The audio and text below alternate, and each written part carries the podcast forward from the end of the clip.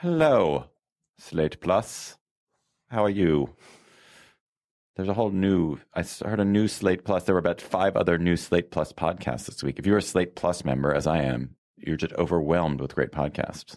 But here's one brief discussion that we can have that will enrich your Slate Plus life, Slate Plus.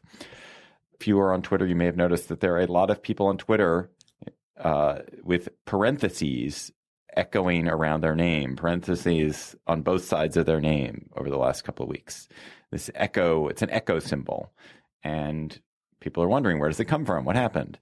So it turns out it comes out of a, a response, a backlash against some white power, neo Nazi, anti Semitic folks who have been using that parentheses symbol around Jewish names to identify Jews when they're discussing Jews on the internet. And these are folks who generally are emboldened by Trump, seems to be the kind of underlying theme of it.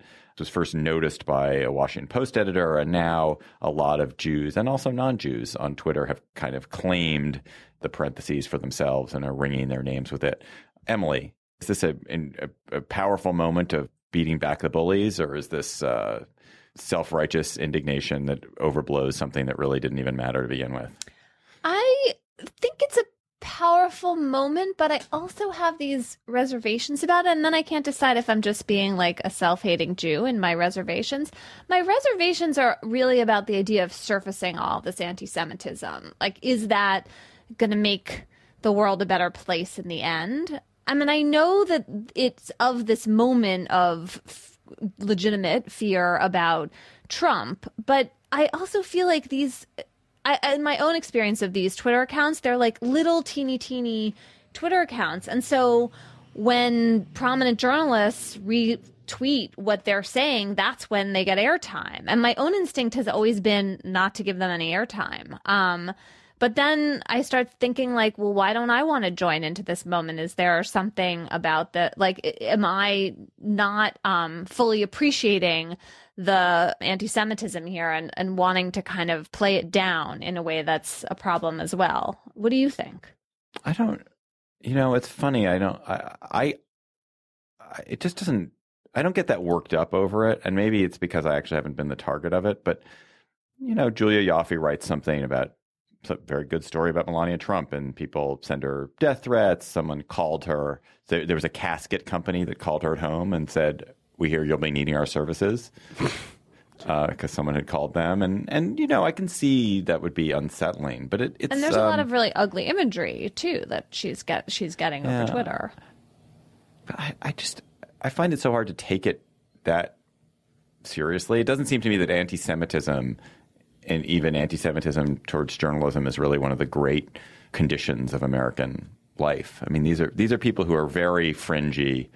You know, Jews have more security and power and influence than ever before. And in this country, it, it, feels like it feels like the you know the if you want to worry about people who are being victimized on the internet, you it's Muslims and immigrants and Hispanics that and that this this is a sort of way of it's a way of claiming victimization that I don't even know what, what great gain has been won by putting these parentheses around yourself. It's, it's beyond feeling good that, oh, I'm standing up for something.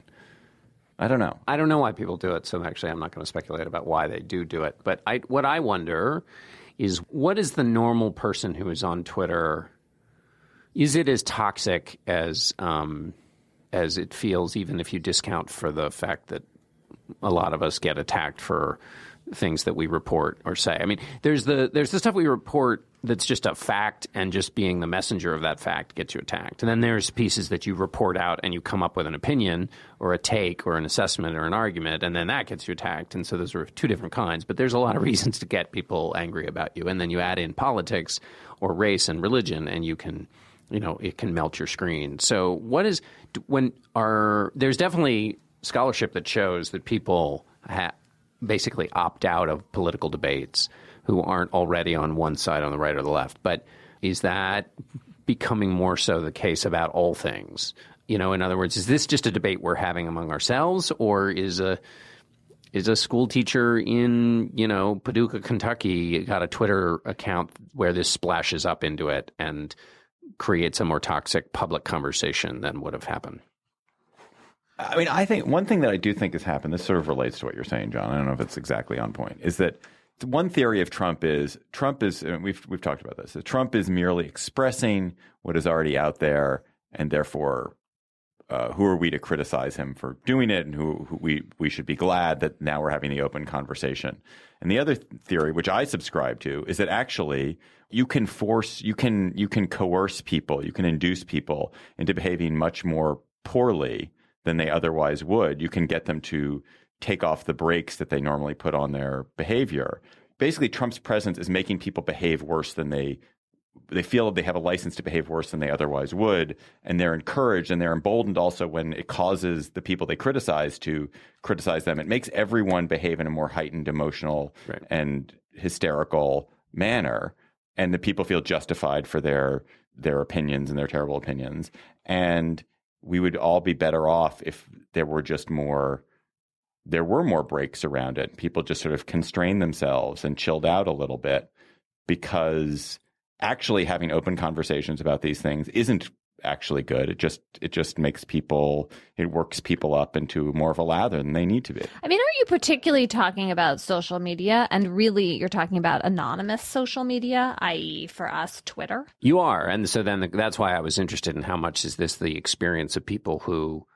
Uh, who Civilians. actively, yeah, civilians, yeah. I mean, who won't? Because what David's talking about seems to me to be the question of the day, not just about Trump, but everything, which is, I mean, and this is why people were worried about incendiary public figures not being called out, because if they're not called out, they become attractive and they pull people away from their self restraint, and that creates a bandwagon effect, and that bandwagon effect is itself a creation. It's not that the bandwagon exists and it Right. rolls behind the the public figure. Exactly, exactly. That it actively actually creates something, and that so then the right, question but is the response? But is there is your response once that bandwagon is? Is it, are you better off to ignore it and be like, you know, whatever?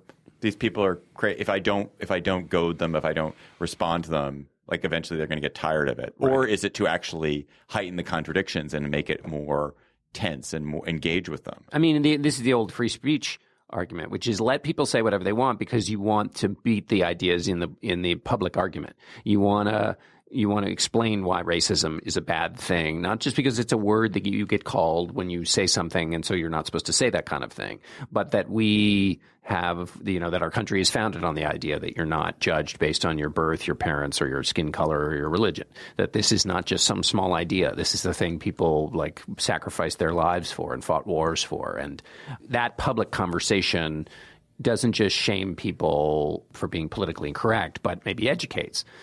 And then the other idea is, you know, this other one, which is which David articulated. I mean, does know it what the answer depend somewhat on who the messenger is and how big that person's microphone is, right? Like, I have no uh, doubt in my mind that when Donald Trump says something on TV that is racist, we should unpack it and talk about it. But when someone who has like 87 Twitter followers tweets some like hook nosed Jew image at me with some like gross, disgusting text like why he has 80 or she whatever has 87 followers. Mm-hmm. Why should i amplify that person's very teeny tiny platform? I just don't like that's the thing that's making me stop.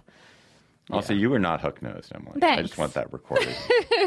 it was also male this image. I don't think it was supposed to be me I don't know. A few years ago, um, I, there was this image of me that was going around on some anti-Semitic websites, I guess, that was like my picture for being on TV, and it had a Jew that yellow Jewish star with you know Juden on it, like the Nazi marker.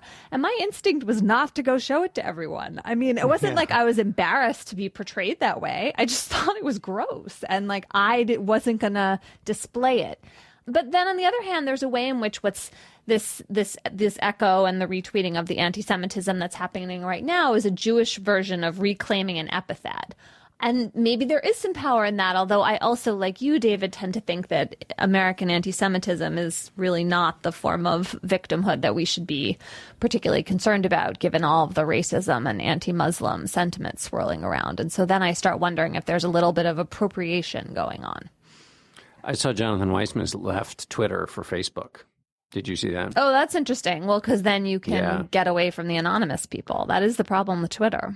Yeah, that the anonymous. Um, and, and I mean, I definitely know a lot of more and more people who are in public life basically don't look at anything that's tweeted to or at them. They only have in, they only basically use it like like Reddit or like Memeorandum as an incoming kind of news feed. Yeah, I- I that's must- interesting. I must. We I must just have a that. very gentle group of people who pay attention to me because nobody, nobody, you know, I, if I say something you're stupid on the tweeting Gabfest, beautiful people will pictures of trees and right. cool no, but even when I say stupid stuff on the Gabfest, basically people, you know, they'll write me a nasty note or two on Twitter, but whatever, it's fine.